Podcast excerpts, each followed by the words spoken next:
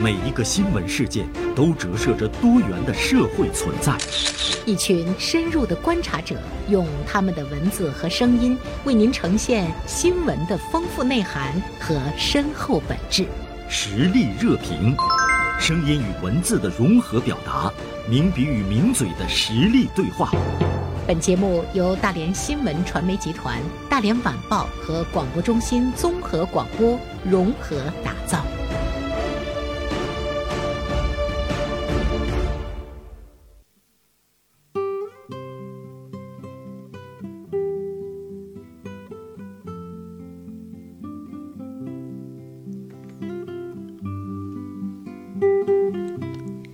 好，进入到我们今天的实力热评啊、今天呢，做客我们实力热评的是今天大连晚报名笔视线的执笔人孙广阳。呃，广阳呢今天写了一篇文章啊，呃，这个题目呢还是蛮吸引人的。新东方直播出圈，这是长期主义的一次胜利。我想现在大家呢也是对新东方的双语直播火爆呢，也是给予了更多的这个关注点。其实呢，它背后的原因也有呢更深层次的一些呃问题呢，值得我们呢去思考。现在广阳呢就坐在我的旁边，中午好，广阳。哎，袁生你好，听众朋友们、大家好。呃，看到了你写的这样的一篇文章，我觉得广阳呢还是有自己呢比较这个独特的一些思考哈。呃，说到呢新东方直播的出圈，其实我们会不由得想到呢新东方的掌门人俞敏洪。是的，是的，嗯俞敏洪呢，他做这个直播已经有一段时间了，应该是折腾了半年了哈。刚开始的时候，我们看到一些嘲讽，哎呀，曾经那么辉煌的一个人物，在我们对教育培训市场进行了严厉的打击之后呢，他突然之间这个事业是一落千丈。好像是没活儿干了，完了，对，走入到了这个直播、直播卖货呀等等啊这样的呢一个这个渠道。但是呢，刚开始的时候，呃，似乎呢是效果不是很好。那么现在呢，他找到了属于新东方的一种直播的这个风格，以双语直播呢杀出了一条这个生存之道啊。我们也注意到了新东方在线的股票的不断的上升，资本市场呢也是对它给予了更多的一种呢期待。广阳，你在呃注意俞敏洪他们新东方的直播现象的时候，你当时的第一感觉是什么？我想了解一下，你看了吗？他那个双语直播？嗯，看了，尤其是进入六月份以后，就俞敏洪主导的这个新东方的这个这个直播的这个整体的转型，成为了整个这个互联网圈的这个现象级的一个事件。嗯其实我本人对这个俞敏洪的关注就是，呃，持续很长一段时间。呃，因为我之前一直做的就是财经类的这种报道，而且俞敏洪本人就是在整个是中国的这个商业界来说，他是一个不一样的一个商人和企业家。说到这个新东方的这个直播的转型，应该呃推到就是去年，整个是二零二一年的七月份，国家对这个教育产业进行了这个双减政策。政策落地之后，对于新东方教育这一家企业来说，就是意味着一个整个行业的一个一个团灭。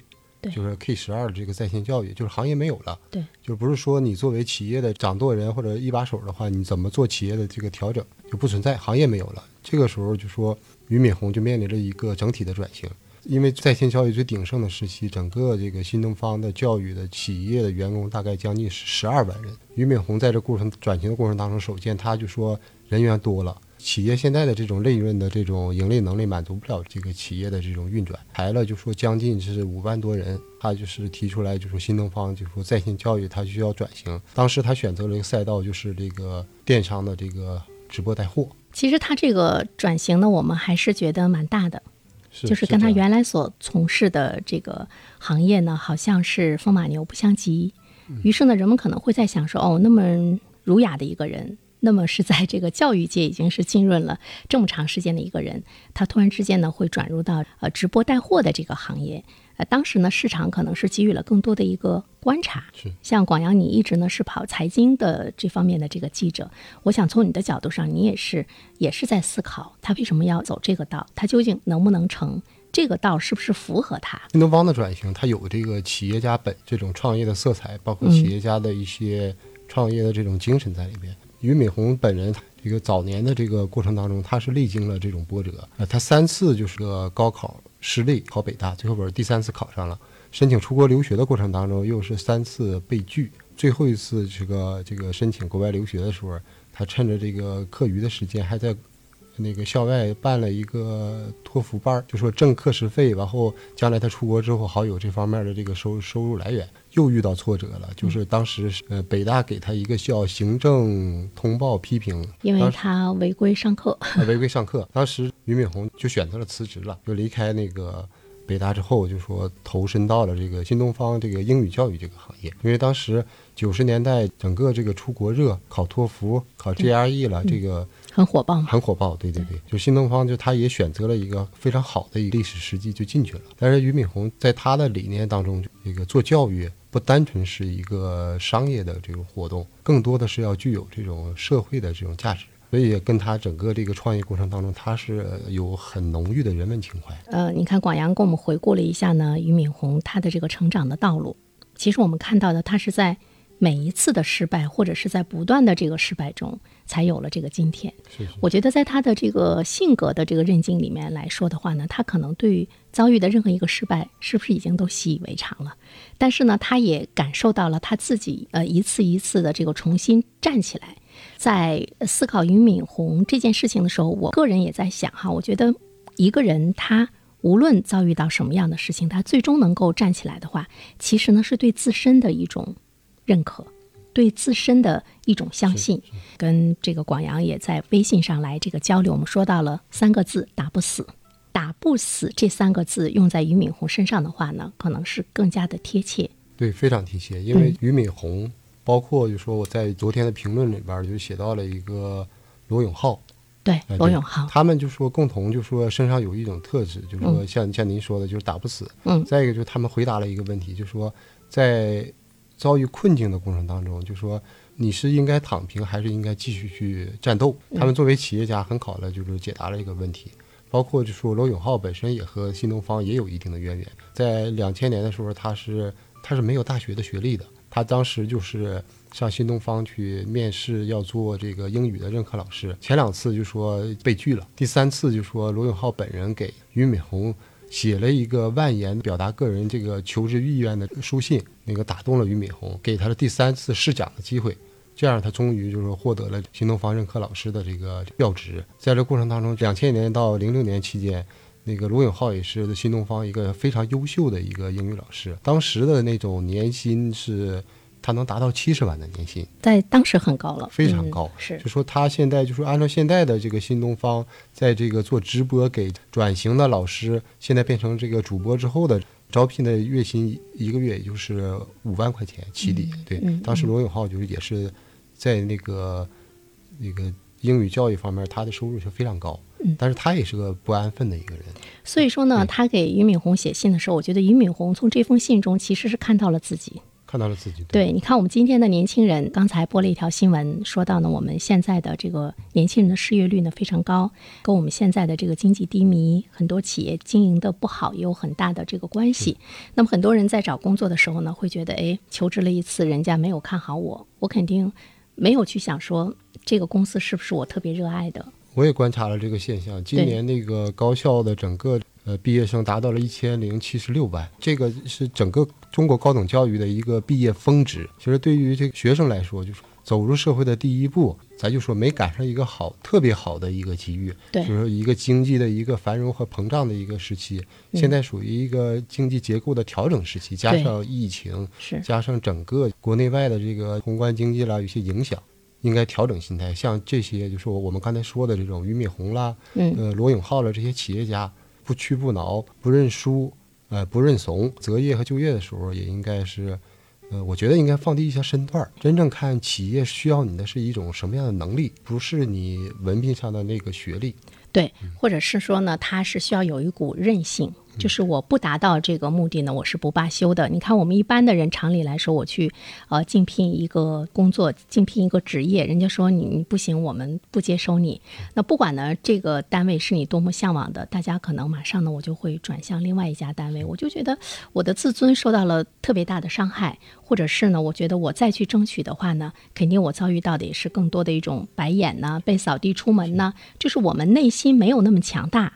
所以说呢，我们就会看到，呃，从这个俞敏洪和罗永浩的这个身上，我觉得就是他们对于自身的那种价值的认可特别强烈。就不管你怎么看我，但是我呢，知道如何去看我自己。所以说，我觉得我不断的去努力，我跌倒之后我再站起来，我我肯定能够达到我的目标。我一直在想哈，广阳，我就觉得在对自身的这种价值的认可。肯定，包括自身的这个鼓励的这个过程中，俞敏洪和罗永浩的身上，他们的这个特质是特别的突出，甚至于不管社会怎么去看你，是这样。就是现在，就是说咱看到这个，呃，目前就是说这个数据来看，新东方旗下的这个东方甄选的这个直播带货界，这两天就说整个这个数据是爆火的。从去年的这个十二月份开始，这个。俞敏洪毅然决然地带着这些这个任课老师进行转型嘛，大概是有上百个老师。嗯，那个时候其实上非常说困难的。呃，一开始的那个直播的数据是相当差的，可能呃俞敏洪当时凭着自己的那个个人的这种 IP 啦或者知名度了。呃，首场的首秀是销售收入是四百六十万，在这个整个这个直播电商这个行业，头部的主播就是咱看那些就是四大王、四大天王，雅了、李佳琦了、辛巴了或罗永浩，单场的销售额过亿的很多。如果再拿那个罗永浩，就说当初那个直播的首秀的时候，他直播首秀就说当时。在线的这个这个人数达到了四千八百万，那首场直播是一点一个亿，那比俞敏洪强多了。这个这个倍数差的很多。对对。但是这个过程当中，呃，俞敏洪还是顽强的，就是说带领这个老师，就是我们就坚决的做转型。对。因为他有这种情怀和社会责任感。学科教育消失之后，老师的面临很多生计的问题。一方面，他把自己的这个老师实在消化不了的一些这个。呃，师资了或者员工了，通过一定的法律途径都赔偿金啦，都给解约了。嗯。然后把他就说企业的一些课桌椅啦、教学设备啦，公益的形式八万套书桌和教学设备都捐献了给了山区的小学和。而且我觉得，就是他这个捐献的行为也挺令人感动的。是是。据说呢，如果售卖的话，也能卖上好几千万。是。但是他完全把这个。利益给放弃了，就是在新东方那么困难的状态之中，哪怕这好几千万你卖完之后，你给员工发发工资啦，或者是说怎么样让让企业再重新起死回生啊，它都是一笔不错的这个资金。但是在这里面，我们可以看到俞敏洪的一种情怀，情怀，包括我觉得他的一种，就是说人的这种这种诚信的，每个人的这种底线和这种判断不一样。就当时就去年的整个这个教育行业受到政策的这种调控之后啊。咱们也能看到好多的新闻，尤其是一线城市北上广了，更重视教育这些这些城市一些教育机构直接就跑路了，呃，老板卷卷款就消失，好多的就是说这种在线教的预付费制度到了那个节点全都爆发出来了，这些学生家长那些去充值那些钱都都都已经找这些教培行业直接把这个东西它。转嫁给了老百姓的身上。对，我要保证我的利益不受损失。当时新东方的做法就是说，给员工一个好的交代，带领剩下的员工进行二次创业，然后给这个付费的这个这这个家长就是做了就是妥善的这个这个退款。他做每个事儿，我觉得都是有理有度。我我觉得是他内心的一种自身的这种强大的东西在那在做。对，是，我觉得也是。俞敏洪他的这个强大，比如说他在做这些事情的时候，其实他对自己是有信任的。他是有自信的。其实对他个人来说，他财务已经自由了。他觉得我在带领着我的这些老师们，哪怕去转型，我相信我还能够再站起来。就是他对自己的这种自信。我们在想一个人。最终你是走向成功，还是呢？你最终是走向失败？还有一些人呢，事先是成功，但是因为一失足成了千古恨。其实我们去寻求它背后原因的时候，都是一个你的这个底层逻辑是不是很正确？对他们来说，就是他们可能就是在这社会上属于中坚力量，他们会引领和改变这社会，或者给很多人带来一种就是说生活上、精神、精神信仰方面的改变。对，呃呃，可能普通人不会。达到他们那种就是说境界和高度，但是我觉得这个每个人都应该向他们去学习。对，我觉得广阳说的这个特别好，就是俞敏洪本身来讲，我们是呃看到了他在他身上体现出更多的是一种人性的光辉。呃，这个的话呢，他对行业对于很多普通的人来讲都有一种标杆的意义，就是说你要去做事情，最终事情能不能做成，主要是看你做人能。是不是做到位了？是，就是做人是很重要的。包括那个罗永浩也是，罗永浩当时做锤子手机哈，锤子科技下面他也也研发这个智能的硬件，叫这个手机这个产品。当时研发的手机产品力是不够的，所以导致了企业最后这个破产黄掉了。他当时就是企业破产之后，他拿出两个亿的资产来进行那个清债，嗯剩下四个亿的负债，他就靠这个三年多的时间，就是还债哎，就靠直播带货来还对债。他做了一个特别有信用的人。对对对对，其实呢，在俞敏洪和罗永浩的身上，我们都看到，其实他们曾经遭遇失败，甚至于遭遇厄运。我今天看到一句话呢，我觉得他说的特别好。他说：“当厄运向你袭来，你没有去躲避，而是去迎接的时候，那么这个好运呢，会在不经意间降临到你的身上。对，机会都是给有准备的人，或者说这种准备包括就说心理的准备，嗯，你的这个面对困难的这种应对，嗯很多方面，包括你能力的储备。对，知识的储备、能力的储备，其实最重要的是你的品质，非常优秀的品质，在那儿呢给你做了一个非常坚实的基础。是所以说你最终一定呢是会让人们看到成绩。困难的时期，他会给坚守，嗯会等待那个、那个雷鸣或者那个阳光的这种二次的绽放。嗯如果你没有这个丧失了意志，放躺了以后，他就等不到那个好的好的时候的到来。对，我知道广阳你的意思，就是说我们自己不能倒，我们要有坚强的意志。好，再次感谢广阳做客我们的直播间，谢谢，期待着下一次，再见。谢谢，谢谢。